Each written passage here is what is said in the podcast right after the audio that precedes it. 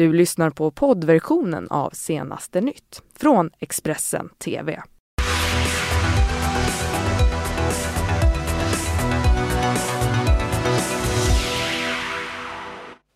Det här det är morgonens rubriker.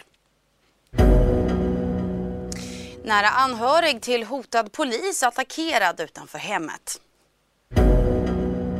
Expressens Magda Gad har besökt privatskolan i Kabul där flickorna tillåts drömma. De låste in och torterade sina barn och har skräckföräldrarna dömts till livstidsfängelse. Ja, en nära anhörig till en hotad polis i Blekinge blev överfallen utanför sitt hem under kvällen igår enligt uppgifter till Kvällsposten. Polisens eh, bil blev i samband med överfallet utsatt för skadegörelse och beskrivs som sönderslagen.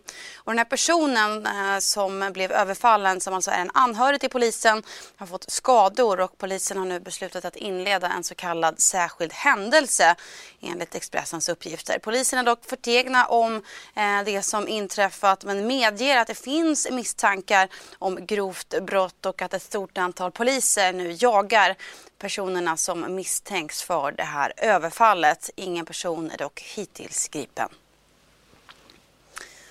Och det ska vi gå utrikes. På en privatskola i Kabul så pratar flickorna flytande engelska. Eh, privatskolan eh, Afghan Yar, eh, det är den skolan det handlar om och där studerar de ämnen som fysik, kemi, biologi, matematik, historia, geografi och datakunskap. Och Expressens eh, Magda Gad har nu träffat 13-åriga Muskan som anser att flickor behöver få utbildning för att kunna förbättra samhället och landets ekonomi. My name is Muskan and my last name is uh, Zamani. I'm 13 years old. Mm, when I was three years old, I started school in nursery in Pakistan, and then after seventh class, I came here in Afghania Public School. And how is the situation for girls in Afghanistan? It's good in city and in capital at Kabul, but not in villages and other provinces of Afghanistan because they don't like that the girls educate and their families don't leave them to um, learn and um, be a good person for society.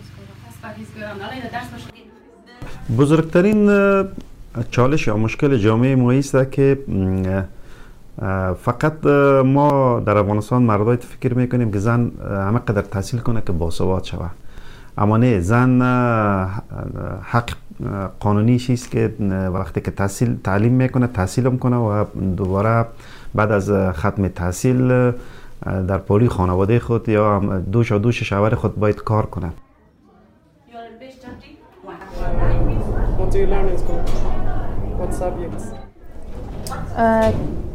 chemistry, physics, English, computer, daring, Pashto, that more. And which is your favorite subject? English, um, history, and Quran. And if Taliban ruled Afghanistan, would you be able to go to school? I think they will not leave girls to study and they will go to school and educate. Are you afraid of the Taliban? A little bit because if they came, they will not leave us to study and to educate, and we can't make our society and country, and the society will go to the bad way. I think if girls go to school and they are educated, they can make the base of the economy of a country, and also they can make the society very good, and they can improve the society and the country in a good way.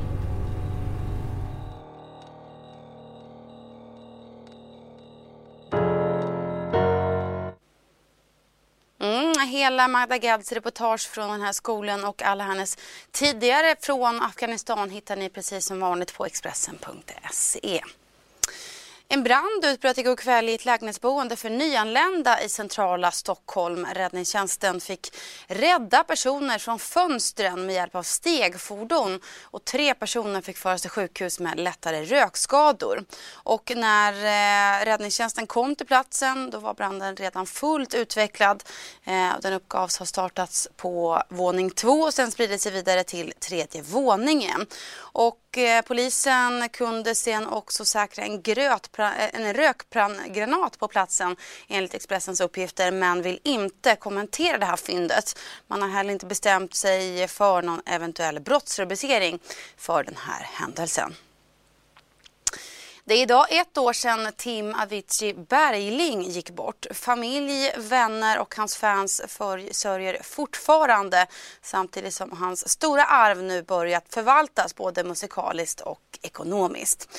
När Tim Bergling dog så efterlämnade han sig eh, 231 miljoner kronor och skisser på ett nytt Eh, Avicii-album. Den 6 juni så släpps det här nya albumet Tim som innehåller 16 nya låtar som Tim Bergling och hans samarbetspartner nästan gjort klart när han gick bort eh, för ett år sedan. Och för en och en halv vecka sedan så släpptes den, här, eh, eller den första låten på den här skivan. Can you hear me SOS? Me put my mind to rest. Two times click and I'm acting low. A pound of weed and a bag of blow.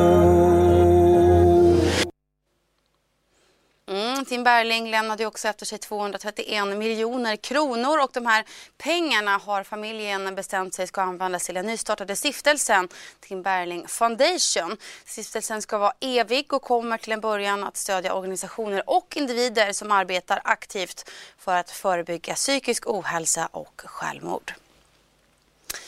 Så byter vi ämne. Alice Bakunke, Thomas Tobé och Fredrik Federley toppar listan över de toppkandidater som väljarna helst eller har mest förtroende för inför EU-valet. Det visar en ny undersökning av Expressen eh, och Demoskop. Samtidigt så är det många anonyma kandidater som toppar listorna för partierna. Totalt 751 ledamöter från 28 medlemsländer sitter i Europaparlamentet och i valet den 26 maj väljs vilka 20 ledamöter som ska representera Sverige i parlamentet de kommande fem åren. I toppen i Demoskops undersökning på vilka väljarna vill ska representera Sverige hittar vi Miljöpartiets Alice Bah Kuhnke som får hela 31 procent av väljarnas förtroende. Moderaternas Thomas Tobé kommer därefter på 26 procent och Centerpartiets Fredrik Federley på tredje plats med 22 procent. Lägst förtroende har Liberalernas Karin Karlsbro som bara får 1 procent av rösterna i förtroendefrågan. Karlsbro eh, är ju då ett helt okänt namn för, för allmänheten och det är väldigt svårt att etablera sig under en Europavalskampanj utan man går in i de här kampanjerna rätt mycket med så att säga det eh, med den kännedom hos allmänheten som man har, har med sig när man går in i, i den här valrörelsen. Hon kommer in sent, hon är okänd och är, kommer ha väldigt svårt att, att, att lyfta de här siffrorna. Men det är inte bara Liberalernas toppnamn som har varit anonymt. Flera av kandidaterna är okända hos väljarna. Är det någon kandidat som du tycker har stuckit ut? Eh, nej, jag, jag vet in, ingen kandidat. Jag har inte fått höra om någon kandidat överhuvudtaget. Jag vet, jag har nog ingen sådär som jag direkt kan nämna. Jag tycker till exempel väldigt mycket om Fredrik Federley eh, för Centerpartiet. Eh, han brinner väldigt mycket för sina frågor inom jordbruk bland annat men även miljö. Så jag tror på honom. Jag har faktiskt inte så mycket koll på kandidaterna. Det har jag inte. De är ganska anonyma i år. Ja, det är de. Mm, om man går utrikes Donald Trump kan fortfarande ställas inför eh, rätta om man förlorar valet 2020. Ja, det var ju i torsdags här som en censurerad version av specialåklagare Robert Muellers rapport om den eventuella ryska inblandningen i det amerikanska presidentvalet 2016 släpptes. Rapporten slår ju fast att det förekom ryska påverkansoperationer eh, i valet men att det inte inte finns bevis för att Donald Trump eller någon i hans kampanjstab medverkat medverkade medvetet. Eh, den demokratiska senatorn Elizabeth Warren tycker dock att de oegentligheter som framkommer om presidenten i rapporten är tillräckligt för att Trump ska ställas inför riksrätt. Och presidenten kan alltså fortfarande göra det om han förlorar valet. Enligt justitiedepartementets riktlinjer så kan nämligen en president som lämnat sitt ämbete åtalas men preskriptionstiden för misstanken om övergrepp i rättssak löper ut om fem år.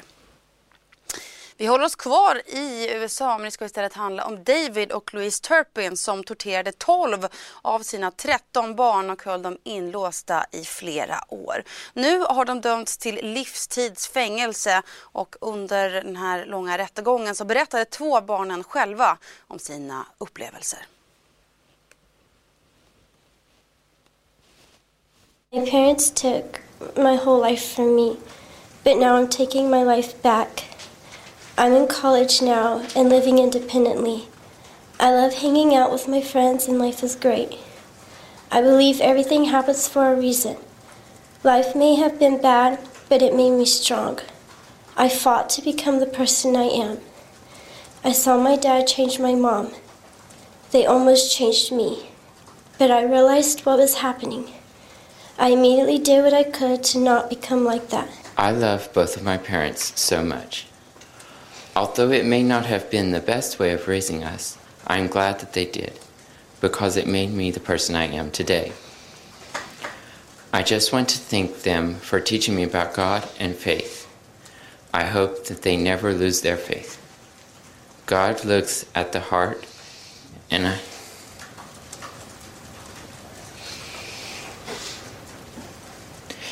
And I know He sees theirs. I cannot describe in words what we went through growing up.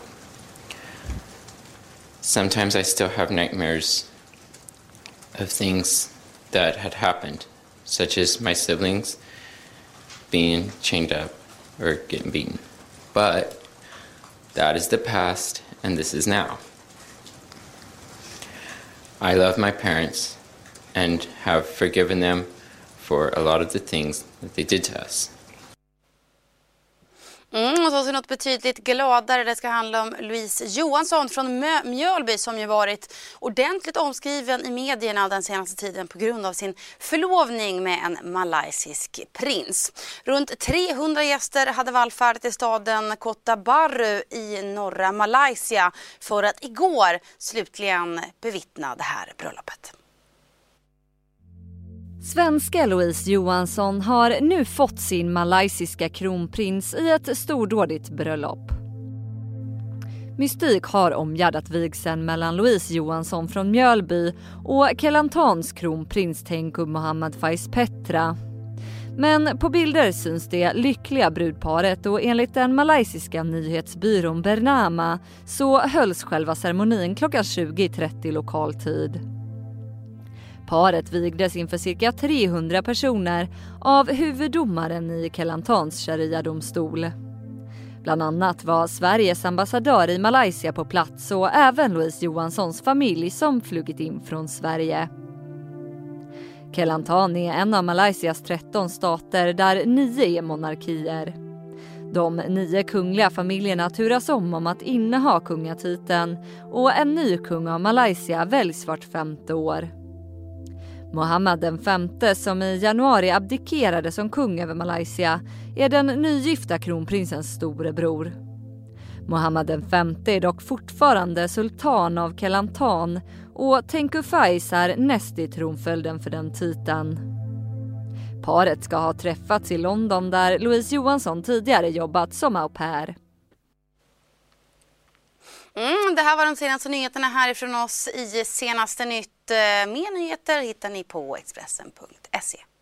Du har lyssnat på poddversionen av Senaste nytt från Expressen TV. Ansvarig utgivare är Thomas Mattsson.